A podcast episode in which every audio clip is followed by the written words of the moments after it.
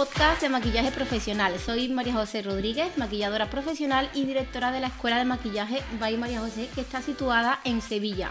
Trabajamos de manera presencial y online, con cursos emitidos 100% en directo donde puedes ir viendo todas las explicaciones de las técnicas y además puedes participar exponiendo todas tus dudas y preguntas que responderé al momento. Hoy vengo acompañada de Javier Romero, maquillador profesional y peinador formador y entusiasta del color y los difuminados bien integrados. Eh, junto a él vamos a tocar uno de los temas que más interés despierta en profesionales que aún no han afianzado su carrera profesional cómo mejorar nuestro servicio como maquilladores de eventos y bodas y cómo enfocar nuestra carrera para poder vivir del maquillaje siendo profesionales tops, porque nosotros nos catalogamos como tops. bueno, mm, Javier, bienvenido. Hola, José. ¿qué tal? Eh, te cedo aquí el, micro o el momento para que, bueno, mm, lo primero, darte las gracias para, por estar aquí, por la oportunidad y por tu tiempo, sobre todo por tu tiempo. Y nada, te dejo aquí para que puedas hablar un poquitín de ti, presentarte, por si alguna oyente no te conoce, que lo dudo. Y nada. Bueno, lo primero, darte gracias a ti por querer contar conmigo, por tu confianza. Yo estoy encantado de estar aquí contigo, hablar sobre maquillaje, de temas de gestión de servicios, negocios, etcétera, etcétera. Y si podemos ayudar de alguna manera a otras maquilladoras que estén empezando o que, bueno, que ya hayan empezado y tengan sus cosillas, pues yo encantado. Yo, pues bueno, si no me conocéis, alguna persona, porque es normal, pues soy Javier Romero, soy maquillador, peino y hago formación también. Y bueno, me dedico a ayudar a, maquilladoras a perfeccionar su técnica para que se sientan más seguras y ofrezcan un servicio profesional y de calidad. Muy bien. Así que, bueno, principalmente, ¿eh? ahora la verdad que me estoy ya metiendo en tema de mentorías y tal y cual para hacer, no solamente, o sea, estoy empezando a hacer formación no solamente en técnicas de maquillaje, sino en gestión del negocio. Ahí me estoy adentrando. No, es que al final una cosa va ligada a la otra. Yo en mis clases mm. lo digo siempre, podemos hacer el mejor eyeliner, el mejor difuminado, que si luego no sabemos venderlo o no sabemos eh, exponerlo de cara a que esa clienta salga satisfecha, que repite, que habla, hable de nosotros y demás, al final se queda ahí como eh, la pata, hay una pata de la escalera que no funciona y vamos cojeando. Con lo cual. Sí, totalmente. Bueno, pues el motivo principal de mm. la invitación es porque nos ha llamado la atención, sobre todo a mi compañera Ana Cristina, que es la que, la que me pasó el, email. Em, en tu, no sé si tú llamas a, tu lista de email o tu, a, tu newsletter, la llamas así o le tienes un nombre em, diferente. Yo, por ejemplo, tengo el Mail Club y ahí es mm, mi lista de ah. email. No sé si tú le llamas de otra manera. Más que nada para ponernos en situación. Ah, no, no, no. Bueno, a ver, es, es la base de datos. Así que yo, como yo soy también como muy entusiasta, pues muchas veces me refiero a mi comunidad como entusiasta, ¿no? Porque creo que el entusiasmo por maquillar es una cosa que a mí me marca mucho y me ha hecho avanzar muchísimo y que yo mantenga mi energía y mi ganas de seguir creciendo. Creo que el entusiasmo es una cosa esencial. No sé, es como mantener, o sea, es como no, como mantener al niño, ¿no? Interior, ¿no? Y eso es una energía muy bonita, muy sana, que, yo creo que ayuda muchísimo a, pues bueno, a mantenerte aquí en el candelero dándolo, dándolo todo y no perder el ánimo. Entonces, muchas veces me refiero a, la gente pues, suelo decir, genial, hola, ¿qué tal entusiasta? Tal cual.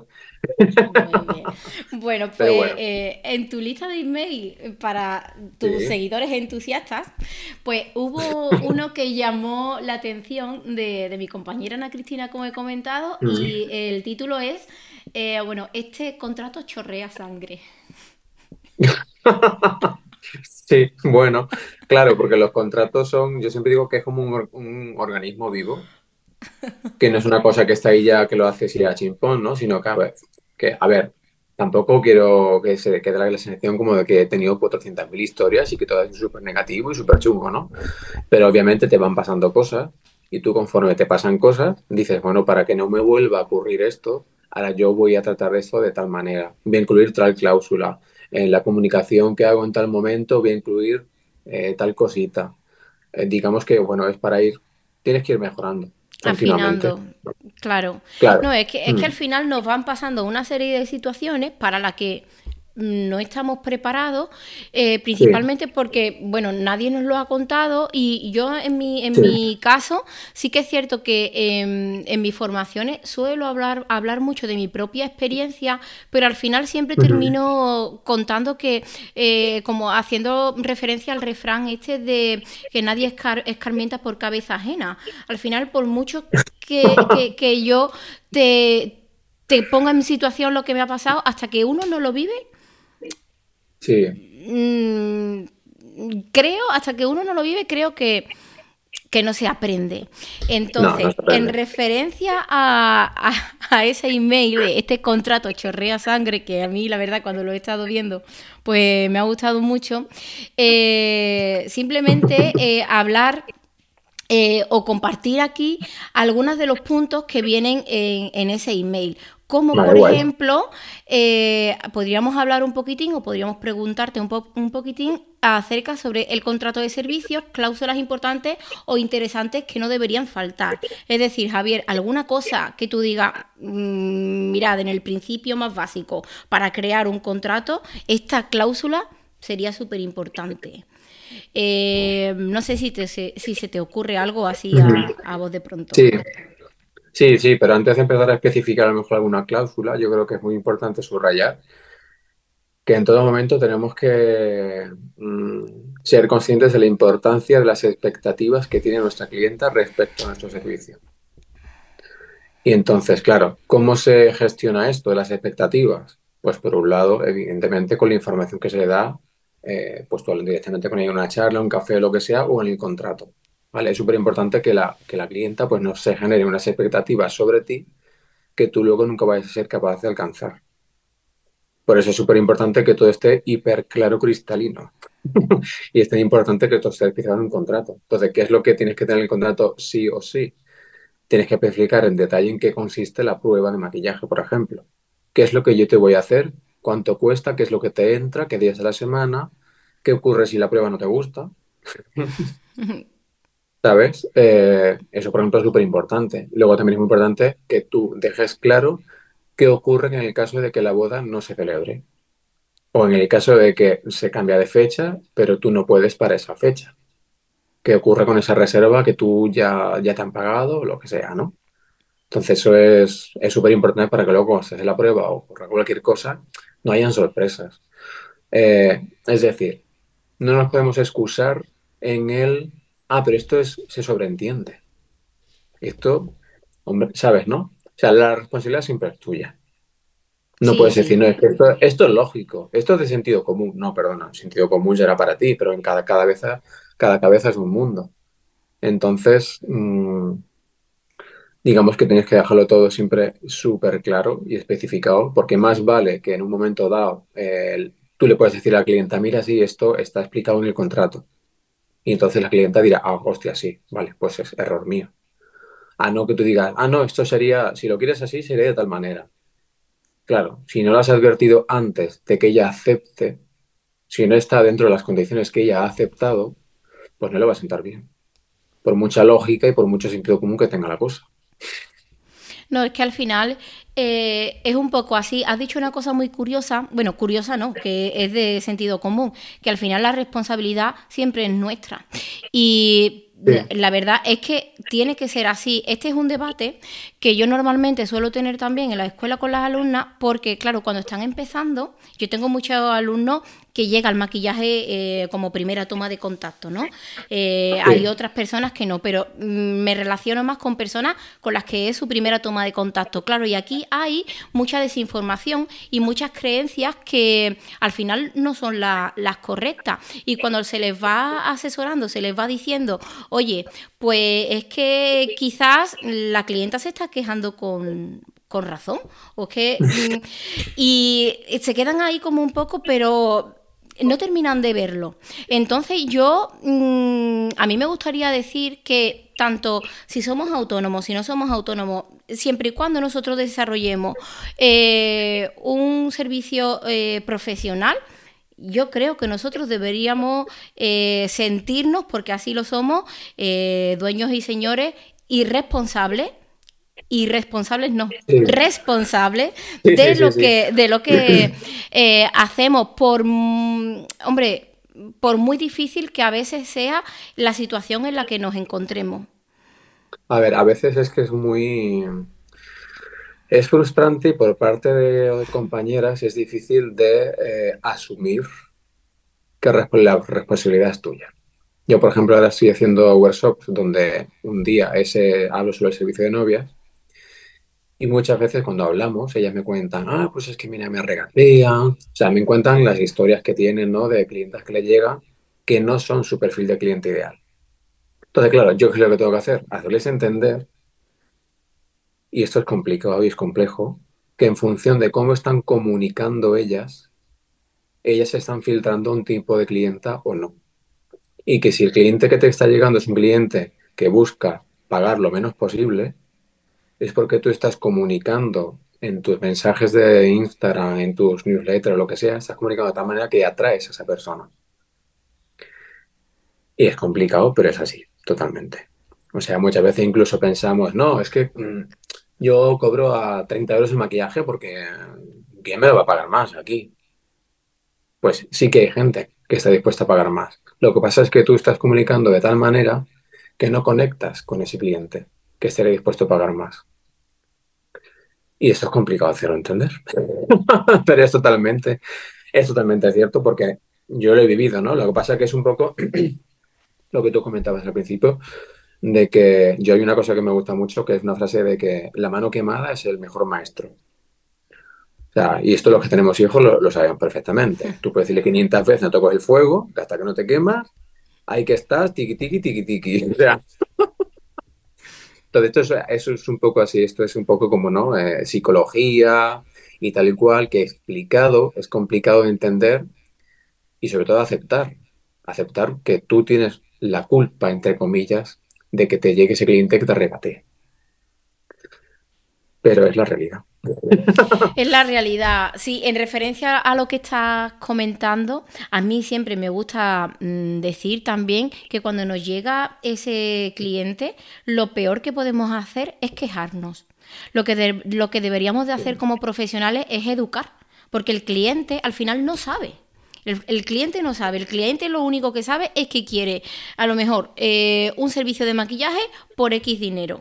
Y nosotros no nos podemos enfadar por eso. Lo que tenemos que hacer es educarlo. Mira, mm, oye, fulanita, está muy bien que quieras esto, pero yo no soy la persona que te lo puede hacer. Te puedo pasar quizá el contacto de otra persona, no sé. Eh, aquí mi servicio, pues yo trabajo de esta... Se le explica, porque al final eh, es que si no educamos vamos a estar siempre en las mismas. El otro día voy a contar una anécdota que ha pasado la semana pasada. Me llama una persona una clienta, bueno, posible clienta que yo no conocía, me llama el viernes para que la maquillase el sábado para un cumpleaños. Ella me contó todo, el cumpleaños, la hora, cómo iba a ir, tal cual. Me explicó todo. Entonces, eh, normalmente no suelo dar precios así, me gusta eh, explicarlos y demás, pero estábamos en una situación, en una conversación que digo, pues mira, te voy a decir el precio y si quieres, pues mañana estoy allí porque tengo ese hueco libre. Claro, le digo el precio y yo sabía que se iba a quedar fría. Claro, yo, desde el principio lo imaginaba. Se quedó tan fría que dices, guau, es que, es que voy a un cumpleaños, a un cumpleaños, que me va a costar más el maquillaje que, la fiesta y que digo, ya, mira, no te preocupes. Digo, yo, es que mi tarifa es esta, pero si quieres, yo te puedo pasar el contacto de alguna alumna que sé que se mueven en otras tarifas. Yo te paso el contacto, no tengo nada que ver, vosotros habláis. Venga, pues yo contacto a algunos de mis alumnos, eh, me dice una persona que sí, y, se ponen en contacto ellas dos. Al final nos resultó. Voy a decir el, precio del que se estaba barajando era 60 euros, lo que mm, cobraría mi alumna, ¿vale? Una tarifa que ella había puesto que, bueno, mira, no me, no me pareció mal, porque hemos salido del rango de los 25-30 euros que, que me tienen loca. A ver. Sí, ¿Sabes? Entonces, eh, al final no resultó y al siguiente día en clase pues lo estuvimos comentando y demás. Y ella estaba como un poco, hombre, desilusionada porque decía ella, María José, es que yo por 40 euros hubiera ido. Y me quedé un poco y le di la charla, digo, mm, mira, al final has hecho muy bien. Digo, si tú hubieses ido por 40 euros, la conversación que hubieran eh, tenido en el cumpleaños es, oye, mira qué guapa me han dejado por 40 euros. Ha venido la chiquilla, la he llamado ayer, sin cita previa, es decir, llega y pega. ¿Sabes? Digo, y esa, ese, mm, esa conversación está mal enfocada. Digo, creo que la conversación que hoy tienen es mucho más positiva. De, pues mira, he llamado a una maquilladora, me han querido cobrar esto, al final nadie me ha maquillado y aunque digo, nos van a poner verde por las tarifas, pero me da igual, pero por lo menos Mm, se rompe un poquito el esquema de que el maquillaje es llegar y pegar y que hay mm, siempre gente disponible y que me va a costar 25 o 30 euros o quizás menos. Creo que esta persona pretendía pagar menos. Pero digo, mira, hemos hecho algo bueno, digo, porque creo que en la conversación nos están poniendo verde. Entonces, eso es bien.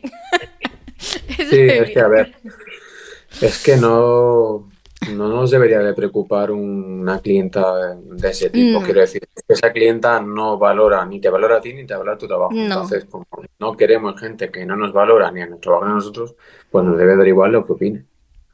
Eh, claro, pero es lo que decía, que al final, cuando empiezas o cuando tienes las ganas, eh, porque a mí me gusta también hablar una cosa, una cosa con mucho respeto y siempre tengo un discurso muy parecido al tuyo.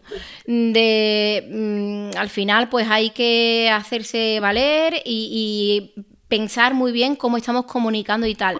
Pero luego a mí me gusta tener en cuenta a las personas que maquillan por necesidad. Necesidad, necesidad de que mm, si me gano 12 euros, pues que los necesito de verdad. Y normalmente dentro, hombre, he dicho 12 euros por, poner algo, ¿no? Pero sé que hay mucha gente que empieza y, lo necesita. Entonces, ahí por muchos discursos que le dé, oye, mira, valórate un poco más, vamos a mejorar por aquí, al final las ganas y la necesidad de, de, trabajar es más fuerte.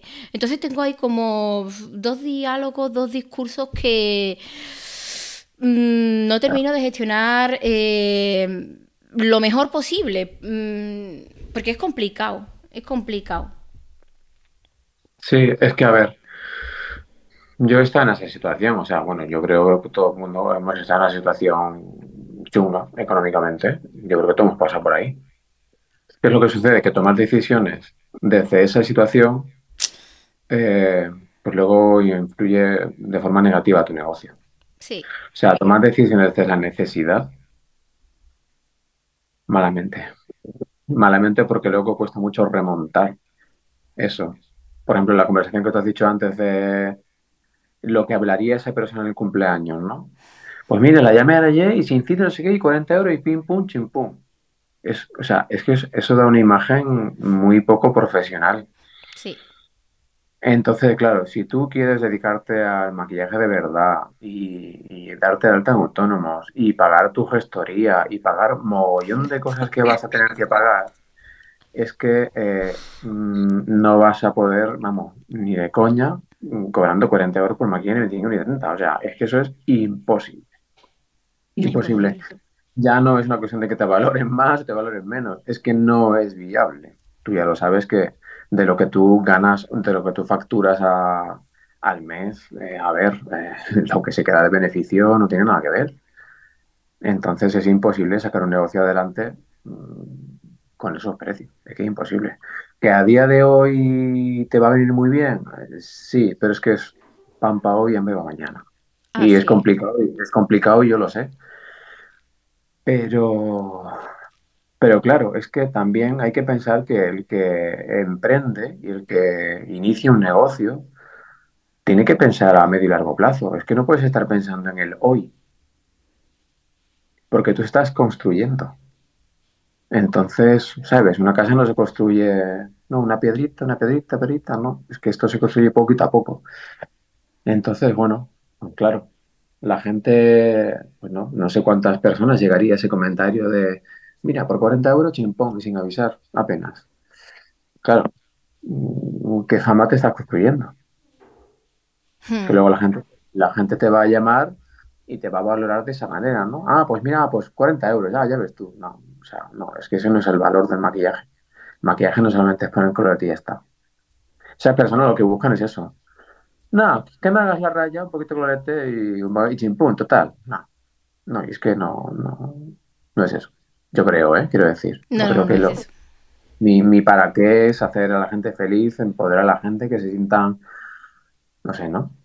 Es algo mucho más emocional y no algo simplemente de un poco de brillo en el pómulo. Totalmente, totalmente. Entonces, bueno, es complicado, pero bueno, no sé. Es complicado. Eh, te pregunto, Javier, ¿realmente como profesionales del maquillaje necesitamos un contrato de servicio? ¿Tú qué opinas? yo creo que lo experiencia. A ver, yo creo que es más necesario por la clienta que por nosotros. yo creo que es más por ella, es, es por su tranquilidad y es porque, mm, a ver, es lo que le he comentado a mis alumnas, tenéis que proyectar una profesionalidad. Es decir, y luego también es diferenciador. O sea, cuántas que tú, cuántas personas que tú conoces maquilladoras hacen un contrato, por ejemplo. Muy poca gente. Hace poco, bueno, ayer mismo estoy hablando con una escuela de maquillaje, me quiere contratar para llevar la formación y les pedí una reserva y me dijeron que nunca solían hacer esto. Y entonces me quedé, yo me quedé así como diciendo, bueno, ¿y cuando tú haces una novia no le pides reserva? O sea, es que es lo mismo. claro, entonces esto es exactamente lo mismo. O sea, de repente esa formación se me cae y yo me quedo con el culo al aire, ¿no? Que decimos. Igual que cuando pasa con una novia. Tú no le pides reserva, de repente no se casa y ese sábado lo has perdido. Entonces yo creo que forma parte de, proyectar una imagen de profesionalidad. También el hecho de hacer un contrato. No solamente es que la clienta esté informada absolutamente de todo y eso le da tranquilidad, ¿eh? O sea, que la clienta de repente tenga un documento donde está especificado todo lo que ella va a contratar, cómo es, cómo se va a suceder todo eso, eso da tranquilidad. Y tenemos que entender que la novia está en un contexto de intranquilidad. Las novias tienen 500.000 cosas en la cabeza, en las que pensar, en las que organizar, y si ahora de repente llegas tú y eres un bálsamo de paz y calma y tranquilidad, pues eso es una cosa que dices, hostia, así sí. Entonces también es una forma de diferenciarte. Total. Entonces yo creo que, bueno, que es, es bueno para ellas, bueno, es bueno para todos y es bueno para tu imagen. Que tú desde el primer contacto, segundo contacto con ella, ya vayas sintiendo la base que la gente, esa novia diga, hostia, este tío, este tío no es, pues eso, ¿no? Un poquito clorete, un poquito rímel y sin pon. No, o sea, esto es serio. O sea, no es. Claro. aquí, yo, aquí te mato. Esto es serio y esto es profesional. Pero yo creo que también es una forma de eso, ¿no? De marcar la diferencia. Sí, así es. Y mm, en referencia a, bueno, es obvio que eh, para nosotros ofrecer ese servicio y que las personas se queden más tranquilas, pues estaría muy bien que pudiésemos trabajar en la construcción de nuestro contrato de servicio. Pero te pregunto ahora, o aquí lo podemos charlar entre los dos, mm, con nuestra experiencia personal eh, cada uno, ¿dónde o cómo podríamos informarnos para desarrollar un contrato. Yo mm, saco este tema eh, aquí porque hay mucha gente pues que realmente no, tiene el conocimiento, no sabe mm, cómo empezar ese contrato. Lo busco en internet, voy a una asesoría, voy a un abogado, eh, ¿dónde tengo que ir para que ese contrato al final eh, tenga validez? A ver tú qué opinas y ahora te cuento. Yo contraté en su momento una asesoría pero no solamente para el contrato de novia, sino también para el tema de la página web, de política de privacidad, que si cookies, que si... Protección de datos. Protección de datos, o sea, esto te lo tiene que hacer una... El, el documento simplemente que yo hago firmar a las modelos para que me autoricen a luego yo utilizar las imágenes, todo esto te lo hace una asesoría. O sea, es que no es tu campo. o sea, es completamente normal que no sepas hacer un contrato de servicio. Es normal. Tú sabes hacer eyeliner, bueno, una de maquillaje, un ahumado. pero cada cosa a su profesional. Entonces, esto es un... Luego ya, quiero decir, evidentemente esa asesoría no sabe eh, cómo se hace una prueba de maquillaje, pero esa es, esa es, ahí es donde entras tú. Pero todo lo demás, pues lo tiene que hacer un profesional. Exactamente, mira, eh, iba realmente buscando un poquito eh, lo que habías comentado, porque entre conversaciones, es que lo mismo te pasa como a mí, que si estás en contacto con alumnos, pues cada uno llega con sus paranoias, sus historias, su, su y, a veces te, te, preguntan unas cosas que dices, madre mía, pero mm, al final eh, nosotros estamos eso para orientar un poco y para ayudar. Entonces, eh, me gusta mucho lo que, lo hayas comentado así porque nosotros nos formamos como maquilladores. Es cierto que hoy día pues ya no vale solo con maquillar, ya tienes que saber un poquitín de redes sociales, ya tienes que saber un poquito de venta, ya tienes tienes que ir formando, mm, formándote un poco como en todo, pero al fin y al cabo hay cosas que son importantes como, por ejemplo, desarrollar un contrato de servicio.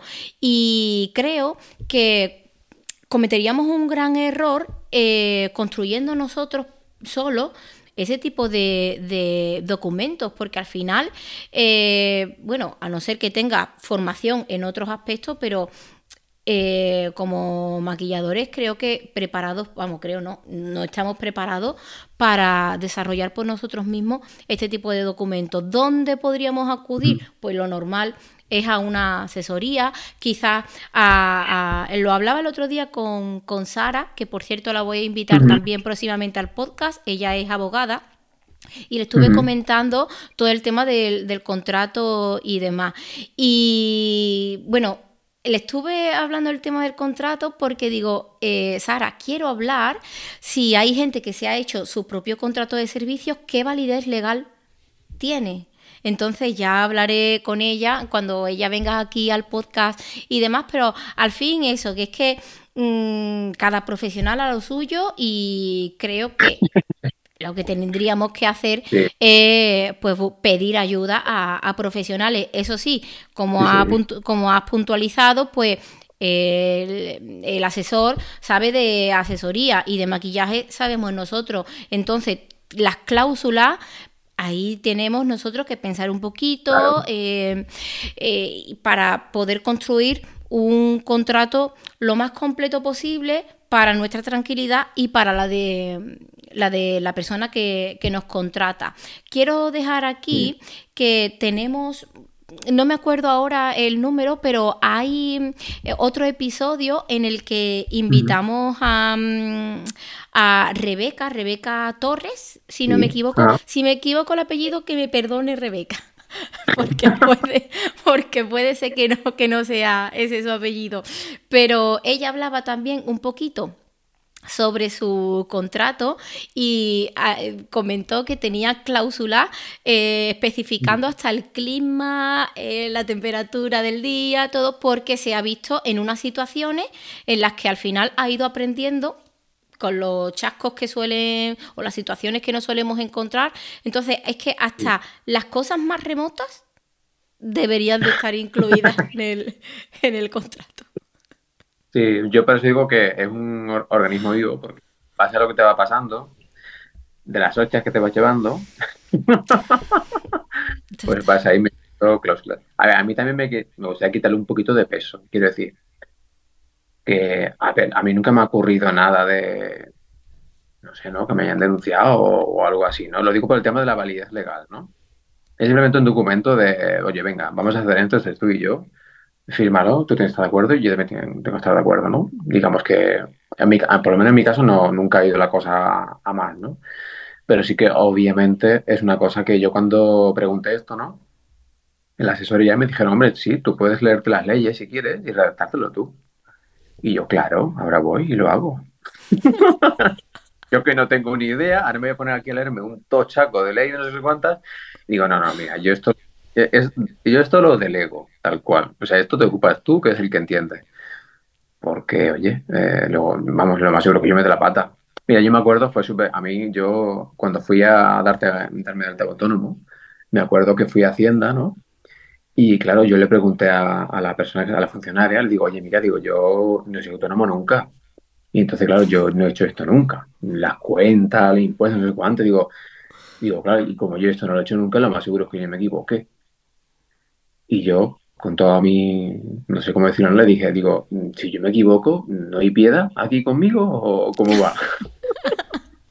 claro, digo, yo te lo digo, claro, digo, a ver, yo, yo, o sea, esto no es tontería y, yo no sé hacerlo. Entonces me, me, me, voy a meter un puro si me equivoco en el primer trimestre. Y me dijo, eh, sí. Y digo, ah, me quedé frío. O sea, dije, dije, digo, pero no comprendéis que lo más seguro es que yo me equivoqué. O sea, es que se equivocan hasta las gestoras a veces, ¿eh? Para no equivocarme, no tengo idea. Y entonces dije, bueno, vale, pues me voy a pagar una gestoría cada mes, claro. Sí, yo tengo una experiencia súper heavy porque antes de mm, contratar la gestoría que tengo ahora, tuve otro gestor que por su propia voluntad mm, dio de alta mi negocio como, como un negocio de compraventa eh, de, de, bebidas. No sé, como los que venden botellines de Coca-Cola mm, al por mayor, pues así el epígrafe de las máquinas de vending. pues no sé, no sé exactamente. La cosa es que me llegó una inspección y directamente con una multa, una multa. Y, pero cuando a mí me llegó eso, yo había cambiado de gestor. Porque, no sé, porque no me daba confianza. Y la gestora que tenía en ese momento, ella se asustó mucho. Dice, ¿en qué momento hemos hecho esto? ¿En qué momento? Total, estuvo, dice, mira, esto no lo he hecho yo. Esto está firmado aquí por otra persona. No te preocupes, María José, que los gestores también nos podemos equivocar. Ella le quitó mucho peso al asunto, dicen los gestores nos podemos equivocar, pero para eso tiene su seguro de responsabilidad civil. Vete a hablar con él y tal. Al final la cosa mm, se solucionó y no fue a más. Él lo arreglaría, eh, ya con mi gestora y demás, pero el, el miedo que te entra en el cuerpo, hombre, es que dices tú, es que ni confiando en en un profesional, al final estás tranquilo con el tema, eh, con este tipo de cosas. Mm, ese tema no lo quiero ni recordar. Es como todo que al final, y cuando estás en, eh, cuando te metes en gestión del negocio y tal y cual, sí que hay cosas que las tienes que delegar, pero siempre es bueno que tú algo entiendas. Sí. No entiendes no eres capaz de, luego de supervisar o, a ver, yo soy súper preguntón. Pero ¿qué pasa? Que si tú no controlas un poquito de algo, a la persona que le, lo estás delegando, no tienes luego capacidad de evaluarla. O de decir, bueno, lo está haciendo bien, lo está haciendo mal, que, ¿sabes? Entonces, así. Eh, un poquito tienes que saber de, todo. Y yo, es lo que dices tú, ¿no? La, la gestora, el responsable al final es tú, por mucho que tengas una gestora eh, ahí, ¿no? Y sí que tienes que tener, pues eso, conocimiento. Y yo la verdad es que sí que me encontraba, mira, me acuerdo un año eh, que de repente mi gestora me dice, oye, mira que Javier, que es que eh, hace la aclaración y hemos visto que tienes en negativo el IRPF. O sea, deberían de haberte ingresado más de mil euros IRPF que no te han ingresado. Te paso un listado de clientes que no lo han hecho. Mira, me quería morir. O sea, tuve que estar hablando, me voy a quedar más de 50 clientes, clientas,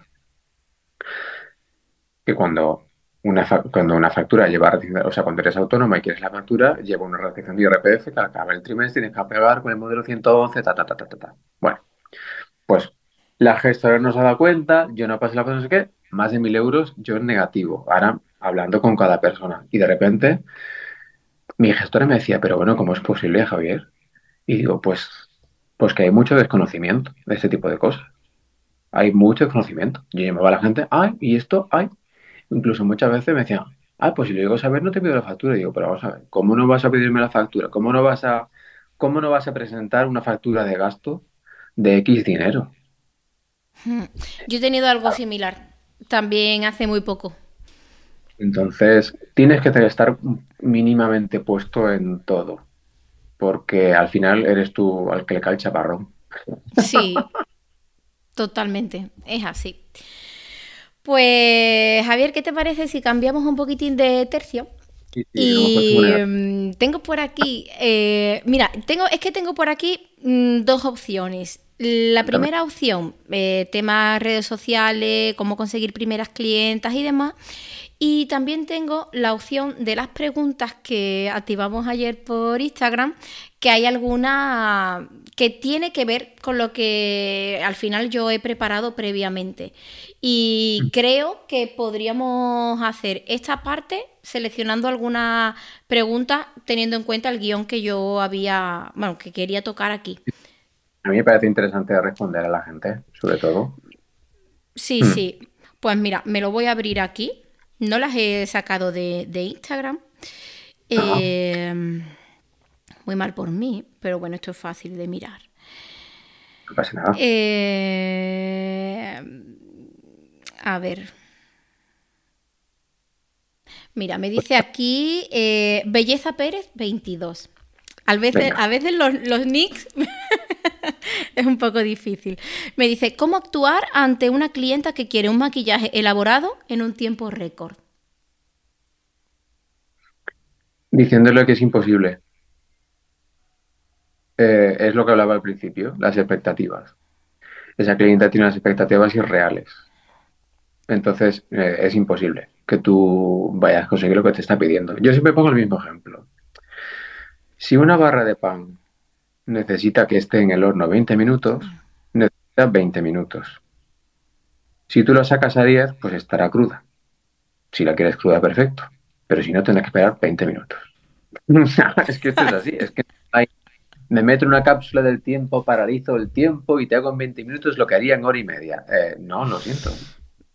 Lo siento. En ese caso va a ser muy complicado que la clienta quede satisfecha, pero porque tiene unas expectativas tan fuera de la realidad que, bueno, pero a ver, lo que nosotros tenemos que saber y lo que nos tranquilizará es pensar que el problema lo tiene ella. O sea, el problema no lo tienes tú. El problema es que ella quiere algo irreal.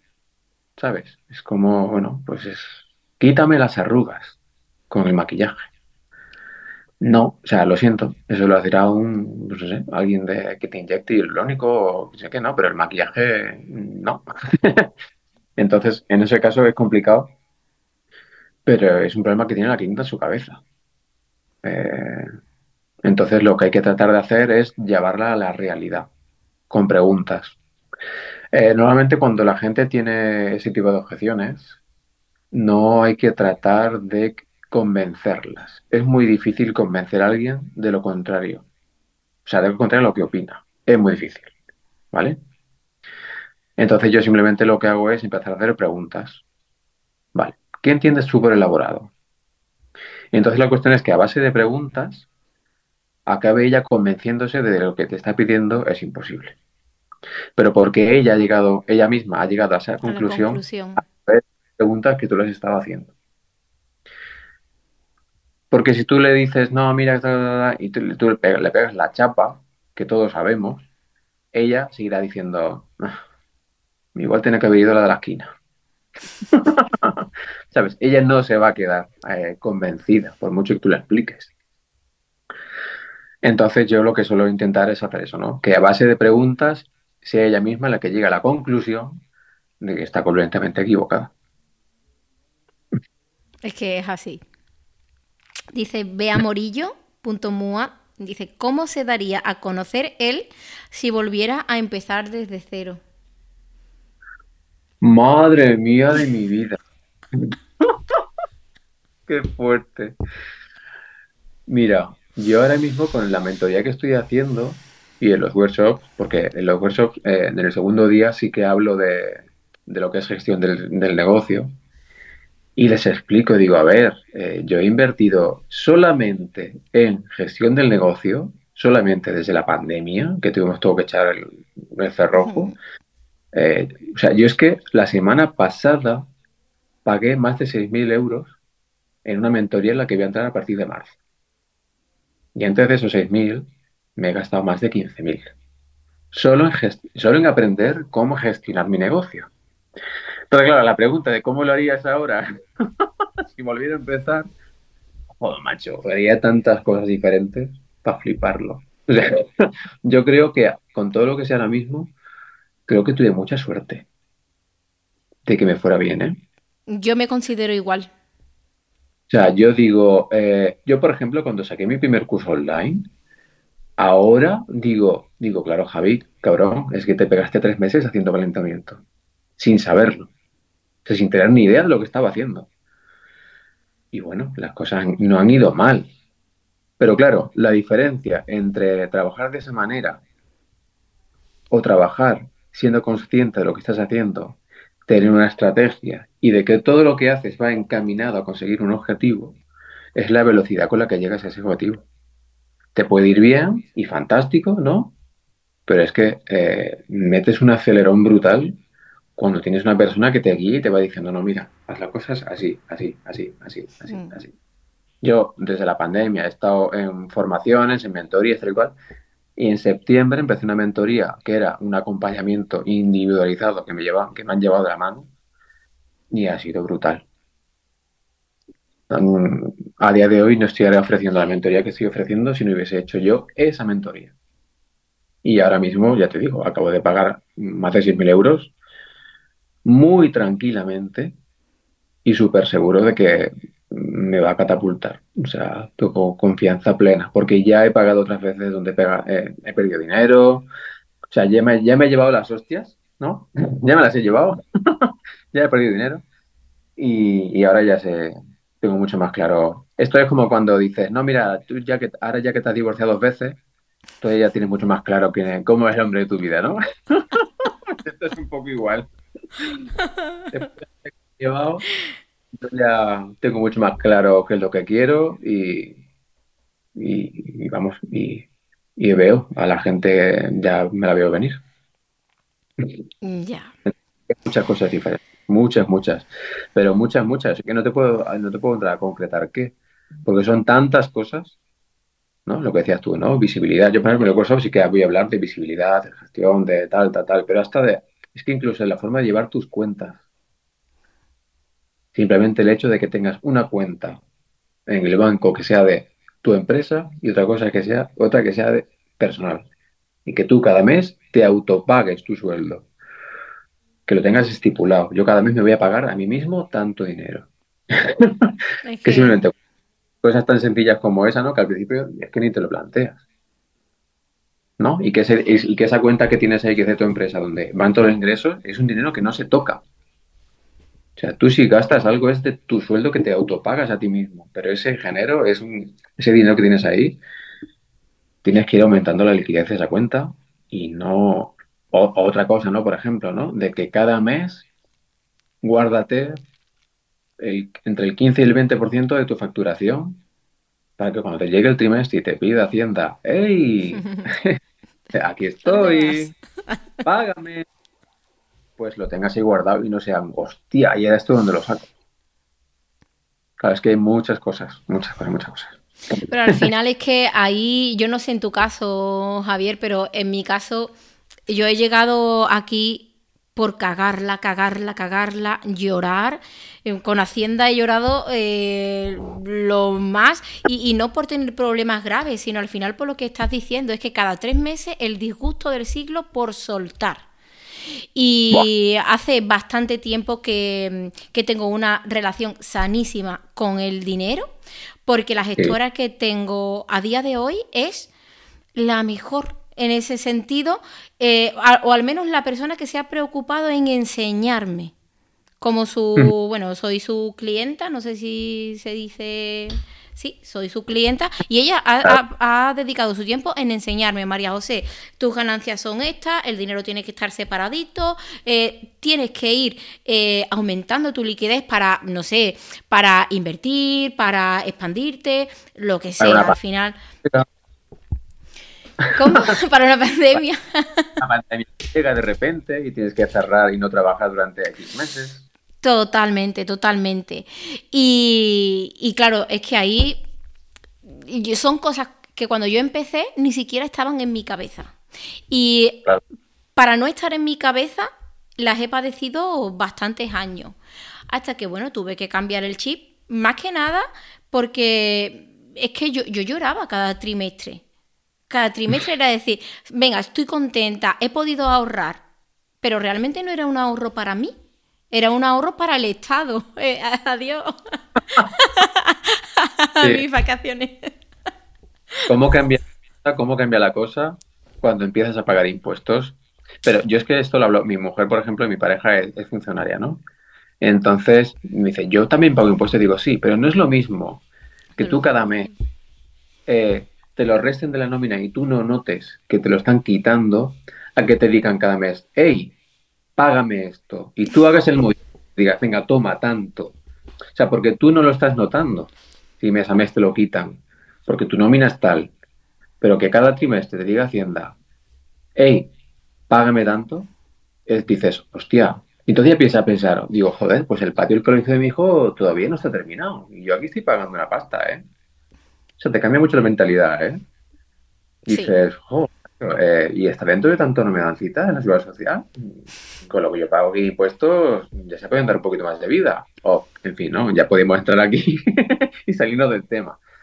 Pero sí, o sea, bueno, son cositas que, a base de palos vas aprendiendo, pero también es algo que luego, pues bueno, está muy guay que digas, vale, pues yo ya me he llevado todos los palos y yo ahora te puedo enseñar a ti y ahorrártelo. Sí. ¿Sabes? O al menos, no, ahorrártelo, pero, pero sí apaciguarlos un poco, ¿eh? Por lo menos preparar, prepararte, preparar a la persona y ahorrarle ese tiempo. Yo considero también que es que ahora quien quiera empezar en el, maquillaje, habiendo tantos referentes en este país o personas que, pueden ayudar, mm, si se trabaja como se tiene que trabajar, se llegan a conseguir cosas mucho más rápido que cuando nosotros empezamos. Yo lo considero, que no teníamos herramientas ninguna, sobre todo herramientas de visibilidad, eran diferentes. Sí, sí, sí. Hmm, y ahora pues...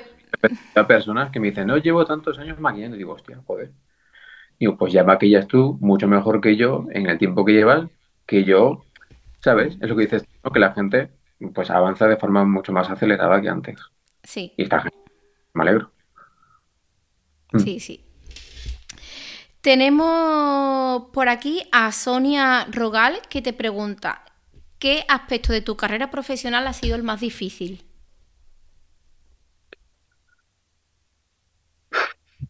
Pues yo creo que lo más difícil ha sido precisamente eh, la gestión económica, ¿no? Lo que justo lo que estamos hablando. Y el que de repente dices, o sea, o aprendo cómo gestionar mi negocio, que no tiene nada que ver con el maquillaje, o me quedo en el camino. Porque mientras la cosa funciona, ¿no? Que decíamos antes, ¿no? Que vas haciendo cosas y oye, sin darte cuenta, funciona ta, ta, ta, ta, bien. Pero cuando de repente la cosa se complica, ya tienes que echar mano de, bueno, a ver, yo aquí tengo que saber qué es lo que hago, cómo lo tengo que hacer, necesito a alguien que me, que me enseñe, porque una cosa es, yo siempre he dicho, una cosa es maquillar y otra cosa es enseñar a maquillar.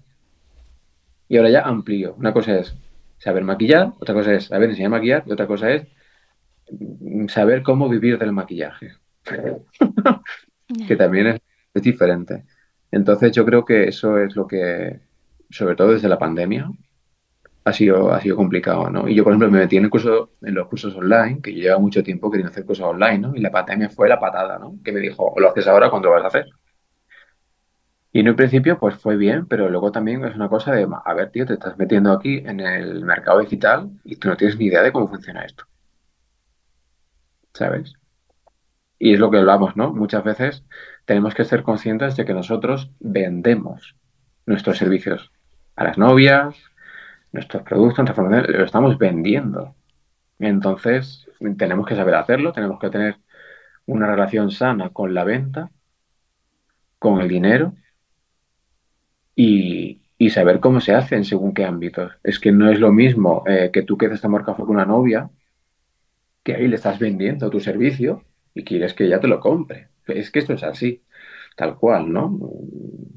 Se aleja mucho del brillo y, estas cosas, pero es la realidad. Entonces, no es lo mismo, eh, pues eso, ¿no? Hablar con una persona así, que hablarla, llamarla por teléfono, que, pues no sé, que vender un curso de maquillaje de 90 euros que una mentoría de 2.500 masivo. No se hace de la misma manera, ¿no? Entonces, es pues bueno, es normal, ¿no? Tú aprendes a maquillar, pero luego ahí no queda. Hay que, hay que seguir avanzando y aprender pues, a hacer fotos, hacer editar en Photoshop, eh, gestionar tus redes sociales. O sea, hay muchas cosas. Por eso yo, después de tantísima inversión que he hecho y de tantas cosas que me he llevado tal y cual, ahora ya he dicho, vale, pues ahora, por ejemplo, eh, voy a empezar a ofrecer esto en mis formaciones. Eh, la gente que viene aquí me estudio, en hacer formaciones privadas, pero también es lo que digo, yo tengo que incluir una masterclass donde dé por lo menos las claves a, otras maquilladoras de cómo vivir del maquillaje, ¿no? Porque, por ejemplo, yo qué sé, ¿no? A veces simplemente el hecho de tu email, ¿no? Fulanita no sé cuánta arroba hotmail.com. Pues no, es que eso no, o sea, es que cualquier persona tiene un email así. Entonces tú no puedes tener un email que sea hotmail.com.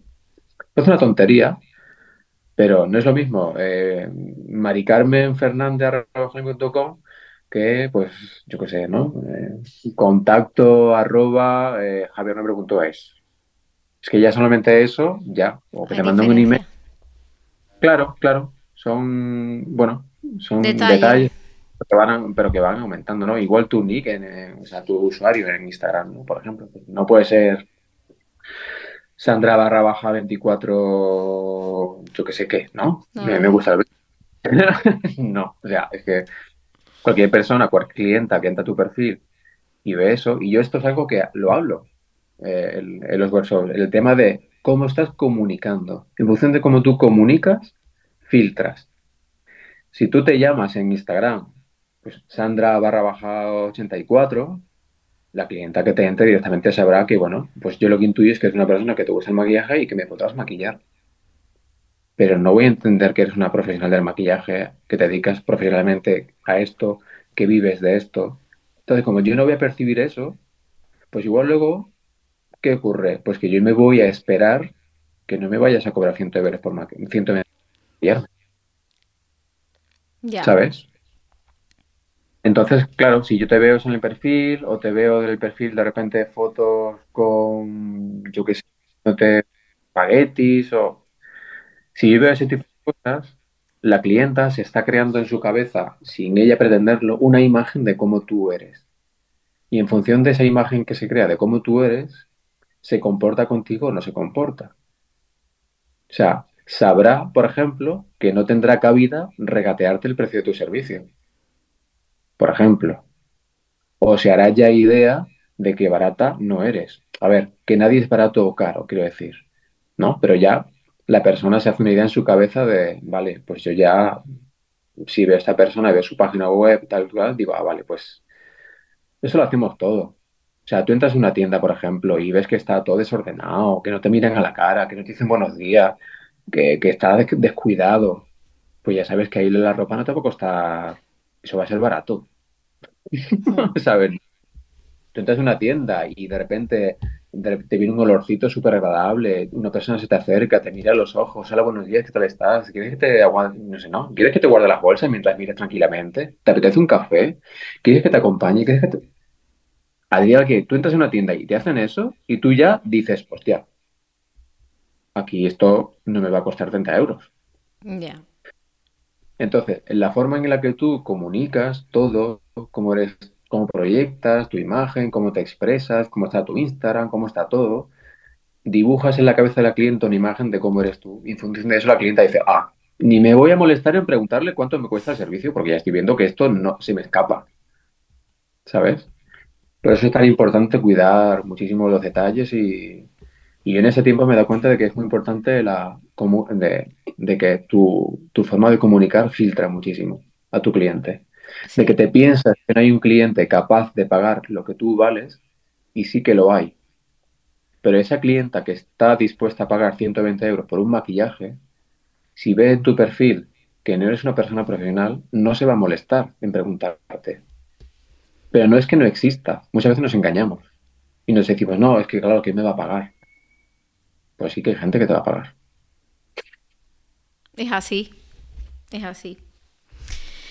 Eh, saco dos preguntas más, ¿vale? Tú cortame porque ya ve que yo me enrollo mogollón. Ni te preocupes, voy a sacar dos preguntas más.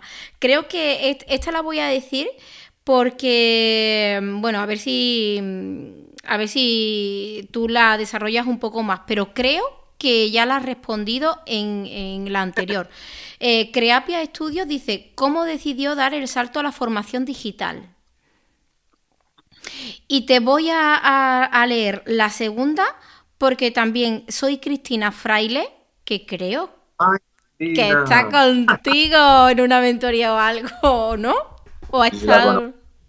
sí, hace poquito hicimos un one-to-one, una formación privada, de edición en Photoshop. Eso, eso, digo yo sé.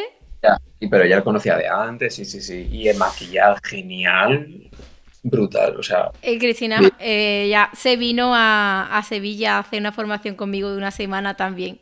Es divina. Luego coincidí con ella en Bilbao.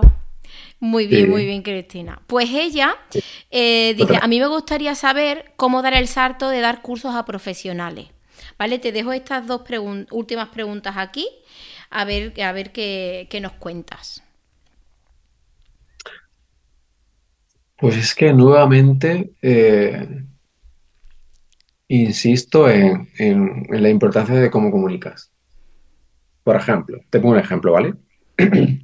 Y la mentoría que tengo ahora se llama de maquilladora empresaria. Simplemente por el nombre ya estoy haciendo, ya estoy eh, filtrando. Ya simplemente con el nombre no me va a llegar alguien que no sepa maquillar. Porque ya te estoy diciendo que es de maquilladora a empresaria. No de parto de cero, quiero aprender a maquillar y luego ya no. Entonces, parece una tontería, pero no lo es. Entonces, eh, se filtra de esa manera. Por ejemplo, yo tengo un, cuando las formaciones eh, one-to-one, las que hago aquí, como la de Cristina, por ejemplo, cuando alguien que está interesado en una formación así, eh, les hago una serie de preguntas. Y en esas preguntas hay unas preguntas que son muy importantes, que es, ¿estás dispuesta a invertir en tu formación? Si ya me dices que no, ya esa persona ni siquiera continúa el formulario, ni siquiera me llega a preguntar ni agendar una llamada conmigo. Y luego otra pregunta importante es, ¿mis servicios eh, van de este intervalo a este intervalo de, valor? El valor es tal y tal. ¿Tú dispones de una cantidad comprendida entre ese intervalo? O si no, o si no la tienes, ¿seré capaz de conseguirla? O no la tengo. Entonces ya les digo, si no la tienes, eh, ¿para qué vamos a seguir hablando? O sea, no, no, no tiene sentido. Entonces, en la forma en que tú te, expresas y haces este tipo, este tipo de, preguntas, tú, tú, ya le estás avisando ¿no? a, la persona, ¿no? Se dice, vale, a ver, eh, aquí hay que tener este tipo de mentalidad y obviamente tú ya le estás diciendo, pues bueno, esto va a tener este valor. Y ahí ya estás filtrando. O sea, ¿cómo tú pasas de dar clases de maquillaje a una persona que no sabe nada de nada a una persona que ya es eh, maquilladora? Posiblemente con el hecho de a lo mejor que haces una publicación en Instagram y a lo mejor en vez de decir cursos para aprender a maquillar, si tú dices cursos para aprender a maquillar, obviamente te estás, dirigiendo a una persona que no sabe maquillar. Pero si tú dices cursos de perfeccionamiento de técnica en maquillaje, tú ya estás diciendo que es una para perfeccionar, o sea, quiere decir que tú ya sabes maquillar, tú ya estás buscando a una persona que ya maquilla y lo que tú vas a conseguir eh, que esa persona haga es perfeccionar lo que ya sabe. Entonces, para empezar, tienes que sentirte en la. Tienes que sentirte capacitado para conseguir eso y luego comunicarlo de manera que te llegue ese tipo de cliente. Es así. Y luego todo, el resto del mensaje y todo, ¿no? O sea, no puedes pretender que te llegue, por ejemplo, el curso que, hizo Cristina de edición en Photoshop, precisamente es para elevar un poco la calidad de tu imagen, lo que tú proyectas, que tenga una calidad profesional, tal, tal, que te percibas, ¿no? Como, vale, esto ya no es cualquier cosa, esto es una persona que cuida mucho su imagen, tal, tal. Tú tienes que cuidar todo. Y entonces, pues bueno, te llegará un tipo de persona o, o no. Si tú dices directamente, curso de perfeccionamiento de maquillaje, pues no te preocupes que no te va a llegar nadie que te venga a hacer. Exactamente. Tal cual. Es así. Al final es que mm, puede que sonemos pesados en este aspecto, pero es que como, como comunicamos es, la base de para filtrar un poco lo que nos llega y a donde nosotros queremos llegar. Y luego también es súper importante que tú estés segura de lo que haces. Es decir, es, está súper guay porque una chica que fue en workshop el año pasado, donde ya hacíamos la masterclass de gestión del negocio, de, perdón, del servicio de novia, ¿no? Cuando acaban la masterclass, acaban con la, con la cabeza petada, ¿no? En plan de la cantidad de trabajo que tengo por delante. Y yo les digo, sí, esto es un trabajo paralelo. Por un lado, tenéis que perfeccionar el maquillaje y por otro lado, la gestión. Entonces, tenéis que trabajar paralelamente en ambas cosas, ¿no? Y una chica me dijo, mira Javier, pues he hecho esto ya, no sé qué nos mandan, he subido el precio de, los, de mi servicio y tengo una entrevista con una novia que me aconsejas, qué tal, no sé qué, no sé cuánta. Claro, ella está muy segura porque había subido el precio. Entonces dije, mira, digo, lo que no puede ocurrirte es que cuando tú digas el precio, digas, y cuesta 90 euros. ¿Sabes, no? Porque si lo dices con esa inseguridad, la clienta, o sea, hay, eh, no sé qué porcentaje es, pero hay un porcentaje altísimo de comunicación no verbal que está transmitiendo y, la información que tú das verbalmente es muy poca. Entonces, ella inconscientemente está dándose cuenta de que tú no estás segura del precio que estás dando. Entonces no le estás transmitiendo confianza. Y lo más seguro es que la cliente te diga, ah, vale, voy a seguir buscando. Entonces le dije, por favor, Ainhoa, cuando des el precio, tú vente arriba, empodérate. O sea, tienes que decirlo, mi servicio cuesta 90 euros. ¿Qué te parece? O sea, con total seguridad. Entonces, con esto todo igual. O sea, si tú no estás segura de lo que estás haciendo, luego cuando escribas un texto, ¿no? Este, lo que hablamos de Cristiano, Cuando tú escribas ese texto vas a escribirlo desde esa inseguridad. No vas a ser todo lo vehemente que hmm. deberías de y ser vehemente y mostrar seguridad con lo que tú haces transmite confianza al cliente y hace que el cliente diga, hostia, me fío de este. A si tú dices, 120 ah, euros. es como que no, es como que no, no. Entonces, bueno, eso son cosas que son súper importantes, pero que eso es lo, es lo que marca la diferencia ¿eh? entre un profesional y otro. Yo, ahora que... Dime, dime, dime que son cosas de las que no se habla. No, no se habla. Escuelas de maquillaje, porque, porque son escuelas de maquillaje, no son escuelas de negocio. Pero es que es lo que marca la diferencia entre... A veces hay gente que, que casi como en rabietar dice, joder, mira fulanita, pues no maquilla mejor que yo y le va mejor. Claro, es que se vende también. Claro, es que es la cuestión. es, que esto es que esto no es simplemente de maquillar de puta madre. Es que hay que saber venderse. Es así. Nosotros eh, en la escuela eh, tenemos a Marco que da muchísima caña con este tipo de, temas, eh, ya no solamente por orientar a los alumnos y ayudarles, sino para que sepan que es que el maquillaje la técnica del maquillaje no es todo, es que hay muchas otras cosas más. Y viniendo al cuento con lo que estás comentando, yo quiero recomendar un libro que creo que no lo he recomendado aquí en el podcast hasta el momento, y es Cómo vender hielo a un esquimal. Y va de venta. Total. Va de venta y al final es venderle a alguien lo que mm, no necesita porque ya lo tiene. Porque el esquimal tiene hielo. Tienes que venderle más hielo. Fíjate, yo ahí no, me mola. Ahí, a, mí no me, a mí no me gusta. No estoy de acuerdo. A lo mejor no, estás de acuerdo quizás con lo que, como yo lo he compartido, pero realmente ese libro a mí me ha cambiado el chip. el chip de de cómo, es, de cómo es todo el proceso de venta y demás. Porque los ejemplos que pone, hay un ejemplo muy bueno de, un mercadillo, un mercadillo de estos gitanillos así. Y ostras, ¿cómo es que, cómo es que el fulanito tiene aquí unos pimientos súper top? Pero yo los tengo más chunguelos y los estoy vendiendo más.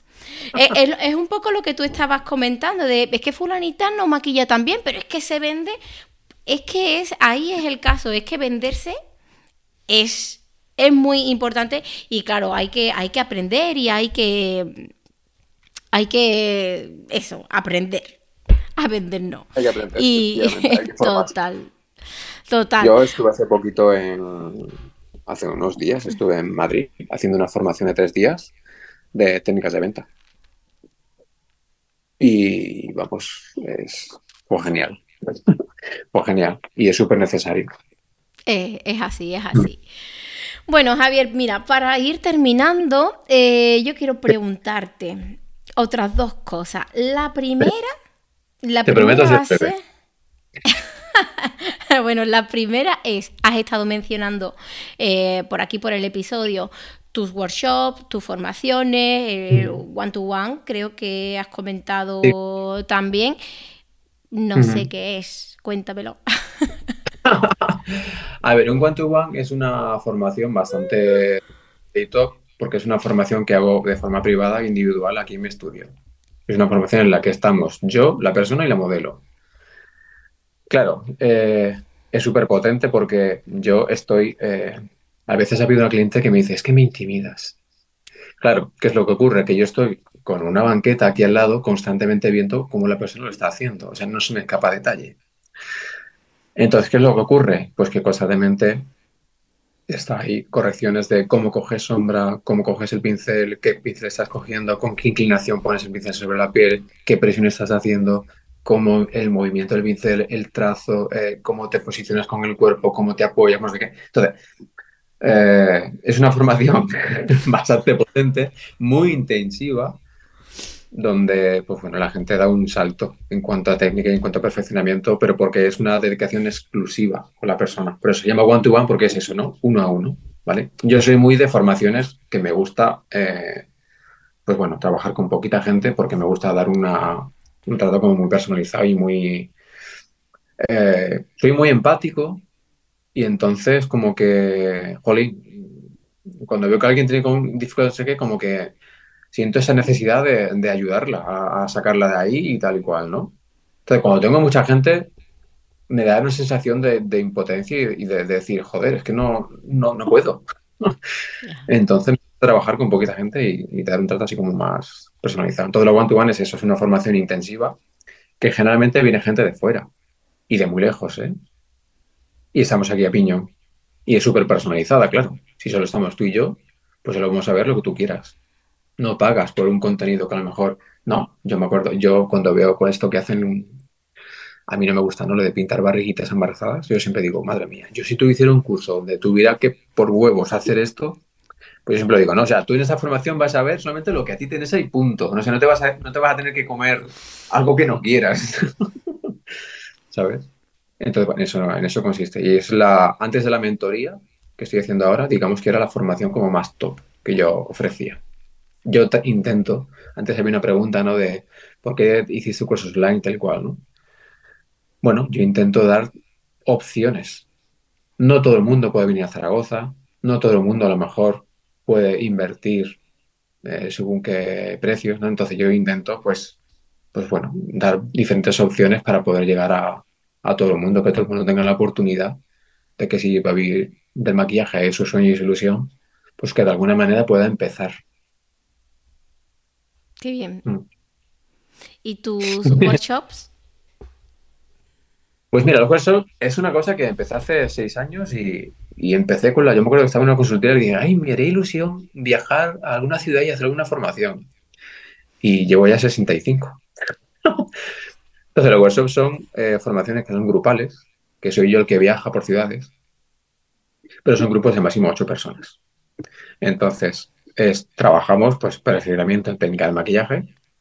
Y luego lo último que he hecho, es muy culo inquieto, entonces tengo constantemente la necesidad de mejorar y de evolucionar y de cambiar, ¿no? Entonces, el año pasado sí que incluí, hacía un workshop que era experta en novias, donde hacíamos eh, looks de maquillaje, evidentemente, y luego la gestión del servicio de novias. Y ahora que he visto la necesidad de que la gente empiece a implementar estrategias de negocio, pues ahora hago un día eh, centrados en lo que es eh, experta en novias, look de novias, invitadas y gestión del servicio de novias. Y luego el segundo día, que son independientes, hacemos mucho más trabajo de color, que soy un friki del color. y mucho más trabajo intenso de difuminar las aplicaciones, pero luego hacemos una masterclass de gestión del negocio, porque creo que es necesario empezar un poco a abrir la, gente, la mente y, de, y por lo menos dar unas claves, ¿no? Por ejemplo, de visibilidad, ¿no? A veces hablo con personas que me dicen, no, es que yo tengo un negocio, tengo, soy esticista y hago muchas uñas, limpiezas, tal, tal, pero maquillajes no me salen. Y a lo mejor me meto en el perfil y, o les pregunto, vale, eh, ¿Tú estás comunicando que haces servicios de maquillaje en tu perfil de Instagram o en tu página web? No. Claro. ¿Cómo la gente va a saber, cómo van a contratarte un servicio que no saben qué ofreces?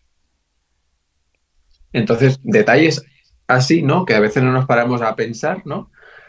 Pues es lo que voy a empezar a, bueno, en esta formación a, dar, ¿no? Esas claves, ¿no? De visibilidad, de, procesos, por ejemplo, ¿no? La gente le explotaba la cabeza el año pasado cuando yo le ponía mi Excel con todas las comunicaciones que hago a las novias que las tengo agendadas y que en el Google Calendar me las pongo para que me, ¿no? O sea, yo hoy me despierto, ¿no? Y Google Calendar me dice, Javi, a tal persona tienes que mandarle el mensaje número 9 a las 9 de la mañana. Entonces yo, a lo mejor así es un poco frío, ¿no? Pero tú imagínate, y tú lo sabrás, ¿no? Que de repente tienes que enviar el mismo mensaje a 10 personas. O te contacta una novia y cada día que te contacte una novia, tienes que redactar el mismo mensaje, ¿no? Esto ya se está redactado. Porque no puedes, y es lo que explico, no puedes depender eh, de que ese día a lo mejor sea más simpático porque estás con el pie derecho levantado o de repente estás, le respondes de una forma como más brusca o más agria porque estás levantando con el pie izquierdo. No, o sea, el servicio que tú das a tus clientes no puede depender de tu estado de ánimo. Entonces, tú es una cosa que tiene que estar redactada la copias, la pegas y la envías. O sea, a lo mejor suena así frío, ¿no? Pero, pero es así, o sea, y, así con todo, ¿no? Y toda la gente decía, madre mía, te lo tengo que hacer. digo, pues sí, pues es que esto es así. Digo, pero pensar que lo haces una vez y luego vas optimizándolo como el contrato. Así. Así.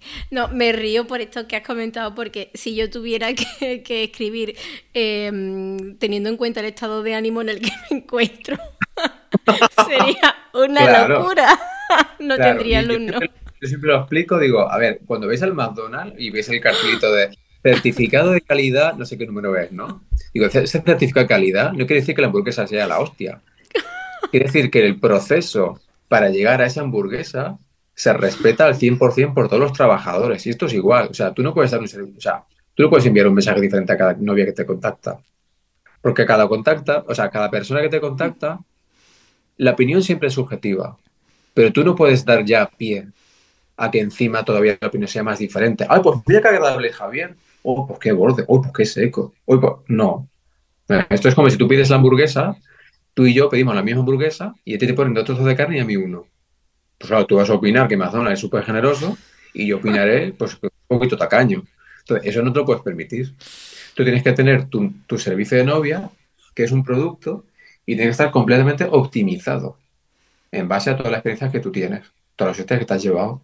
Y ese mismo producto, empaquetarlo y ofrecérselo a todas por igual, porque es el que mejor resultado te ha dado siempre, con el que menos excusas te han puesto, con el que no te han regateado, con el que no te lleva palos. Entonces, esto pues hay que, bueno, hay que dedicar unas horas, pero una vez que está hecho, a fluir. Sí, pero me doy cuenta escuchándote que trabajas mucho, ¿eh? Trabajas Uy, que sí trabajo mucho.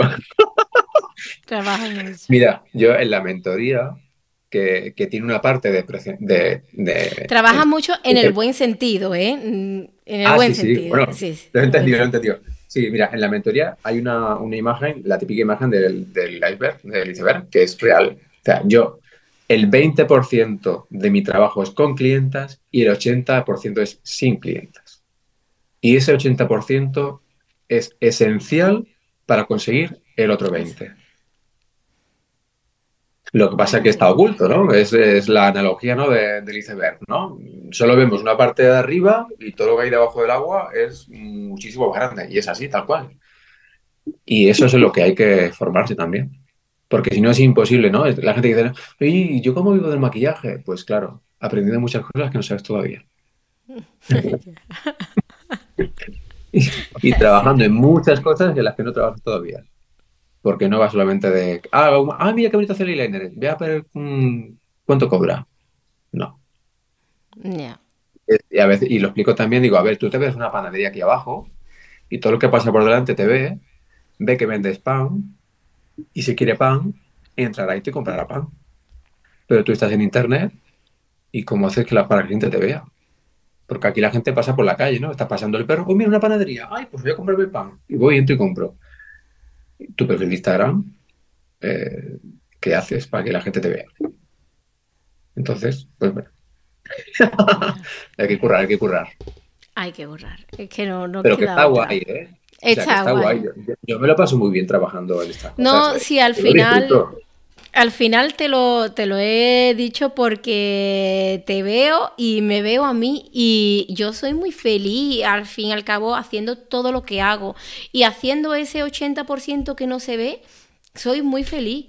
Hay días que, bueno, que estoy más contenta o, que me cunde más, me cunde menos, pero eh, es cierto que estoy mm, tan segura de que sin ese 80, el 20 no sería posible. Y que es que no, es que no me quede otra, es que soy feliz haciendo todo, al fin y al cabo. Y, pero hay que, hay que trabajar. Es que hay que trabajar. Sí, claro. No queda otra. Pero luego también la felicidad que te da el decir, vale, sí, trabajo mucho, pero para mí. O sea, yo estoy aquí en mi estudio, me levanto de la cama, vengo a mi estudio y pongo a trabajar. No trabajo para nadie. Nadie me, nadie me está presionando, ¿no? Nadie me está diciendo, tienes que vender, eh, no eres un número. O sea, yo he trabajado para firmas y entonces eres lo que vendes. Y si no, eh, hoy nos caes bien y mañana no. Y luego estás pensando, joder, estoy aquí invirtiendo. Eh, yo lo pregunto en la, mentoría, ¿estás dispuesta a seguir eh, intercambiando tu tiempo por dinero en un trabajo que no te llena? Y porque muchas veces también te sientes, o yo me sentía, digo, joder, estoy haciéndole ganar dinero a una persona que no soy yo. Joder, pues voy a trabajar para mí. ¿Sabes? ¿no? Dices, joder, acabo de generar tanta pasta para esta empresa y sin embargo yo estoy cobrando un poco más de mil euros.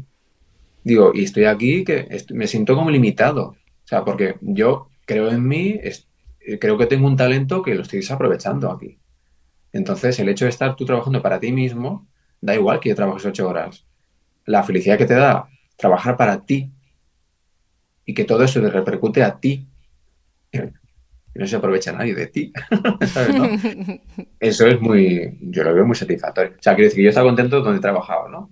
Pero quiero decir que no tiene nada que ver. Que no es lo mismo levantarte aquí y estar en pijama currando y que, y que sabes que lo, eso te va a repercutir únicamente a ti y que te beneficio únicamente a ti. Y oye, que si de repente me surge algo, pues ahora paro de trabajar y ya sigo por la tarde. Así también tienes, también tienes esa libertad. Vale que a lo mejor el domingo te toca currar pero también puedo pagar hoy una paliza de currar y decir, pues venga, pues el lunes no curro. Y me voy a. Hoy estoy aquí en mi casa tocándome las narices en el sofá jugando el videojuego. También. También. Hablando de, satisfacción y felicidad y demás, lo último que yo quiero preguntarte es mm. si tú nos pudieras compartir un momento álgido o un momento súper feliz, algo que que tú hayas dicho, qué feliz me siento por ser maquillador? Ay. pues a ver, por ejemplo, cuando eh, sí que hubo una clienta eh, que yo la maquillé y la peiné, se casaba su hija y su hija ella se maquillaba y se peinaba sola, ¿no? Ella estaba acostumbrada a hacerlo y yo maquillaba bien a su, a su más. Y entonces ella pues tenía muchas preocupaciones, ¿no? De, pues me, fíjate, la, la, prueba de maquillaje vino y llevaba la cara con morados. Hmm. Porque se había puesto sensores, le habían prometido que no le iba a pasar nada y ya otra cara llena de morados. Bueno, que si los sensores. Luego, en el, por ejemplo, había, tenía unas, se había quitado las arruguitas del cuello malamente. Y yo le veía como una quemadura y yo, y era una quemadura de, que, de que la habían quemado directamente. Pues entonces, que si esto, que si el pelo, que si aquí, que si allá. Pues bueno, era una persona que, bueno, pues me pedía mucho. Muchas cosas, ¿no? Y la verdad, cuando llega el momento en que vas a su casa, la maquillas, la peinas, eres paciente, estás allí con ella. Yo maquillo y peino a alguien y no hago más, ¿eh? me dedico en exclusiva a esa persona. Me da igual. Eh, yo muchas veces les digo, digo, no te preocupes por mí, relaja el cuello, ¿no? Que siempre se ponen así y digo, digo, digo, que yo cuando acabe contigo me voy al sofá de mi casa y tú tienes toda la boda por delante, o sea, no estés con el cuello así porque vas a quedar con otro pico increíble. Entonces, en el momento en el que la clienta, en el que la clienta, que ya no es clienta, en el que Carmen te dice, Javier, no me he visto tan guapa en la vida. O sea, en el momento, y no es el hecho de que se vea guapa o no, es el hecho de que de repente ella viene insegura y sintiéndose con esas cositas, ¿no? Que si tengo esta quemadura aquí que me dice no sé qué, que si tengo no sé qué, que está ta, ta, ta, y de repente eso se le va completamente de la cabeza. Y dicen, aquí estoy yo. Y soy la hostia aquí mismo, me siento la hostia. Esa es la satisfacción. Ese es mi para qué conseguir que la gente se sienta así. Eso con clientas y con maquilladoras, pues lo mismo. Conseguir que personas digan, hostia, qué guay, me estoy dedicando al maquillaje, hostia, qué orgulloso estoy de lo que ha hecho. O sea, eso realmente es lo que, es lo que me llena. Por ejemplo, hace, hace nada volví a NARS a impartir una formación. Eh, estuve trabajando para NARS cuatro años. Y de repente, después de seis años, iba siempre como un niño chico a las formaciones estas de la firma. Ya no, te, forman para técnicas de ventas, nuevas, colecciones, tal y cual. Y yo iba siempre, vamos, era como un niño chico el día de Reyes. Pues claro, tú no lo puedes imaginar, el subidón para mí, que yo impartir una parte de esa formación en el último día, que era una cosa como más libre. Ver, reencontrar a mis compañeros allí fue súper, súper guay, súper guay. Y lo primero que les dije sobre la masterclass fue, yo vengo a enseñaros técnica. Si luego el maquillaje os resulta bonito, es secundario para mí. Yo no vengo aquí a, hacer una cosa súper bonita. Yo quiero enseñaros técnica que os sirva a vosotros, que si luego en el punto de venta os ayuda a estar más seguras poniendo un colorete o una sombra, ese es el objetivo. Y ese fue otro momento de, de living, de decir, jo, qué guay me, pasó también, me pasó también en mi primera escuela de maquillaje. Yo cuando estudié en 2009 fui a una escuela de maquillaje y a los años fui yo a dar yo los cursos. Y fue todo un momento así en plan de, ¡Ah! no puedo creer que ahora sea, que vuelva yo a este sitio con... O sea, que yo soy como muy sensible, ¿no? Entras y, el mismo olor, o sea, todo, ¿no? Y dices, hostia, pero ahora vengo aquí de otra manera. Son esos objetivos que la verdad es que yo nunca me los he marcado, pero, joder, que cuando llegan dices, jo, qué guay. Mola. Es muy guay. Es muy guay. Pues bueno, Javier, ha sido un placer de verdad. Pero un placer brutal el compartir contigo este tiempo que nos hayas regalado esta hora y media de tu vida, de tu trabajo. Eh, y es que no sé cómo agradecerte, no sé cómo agradecerte que, que estés aquí. Yo que ya no sé, que hayas pensado en mí y me haya encantado la vida. Y si sirve para alguna persona que haya ahí al lado, eh, pues no sé, a darle un empujón, que se sienta con ánimos, no sé, ¿no? Poner una semillita de estímulo ahí, pues, pues genial. Porque hay mucha gente que le encantaría vivir del maquillaje y como que le falta ahí el empujoncillo. Le falta, sí. Sí. Así que, oye, si hemos contribuido a eso, pues guay. Pues yo estoy segura de que sí.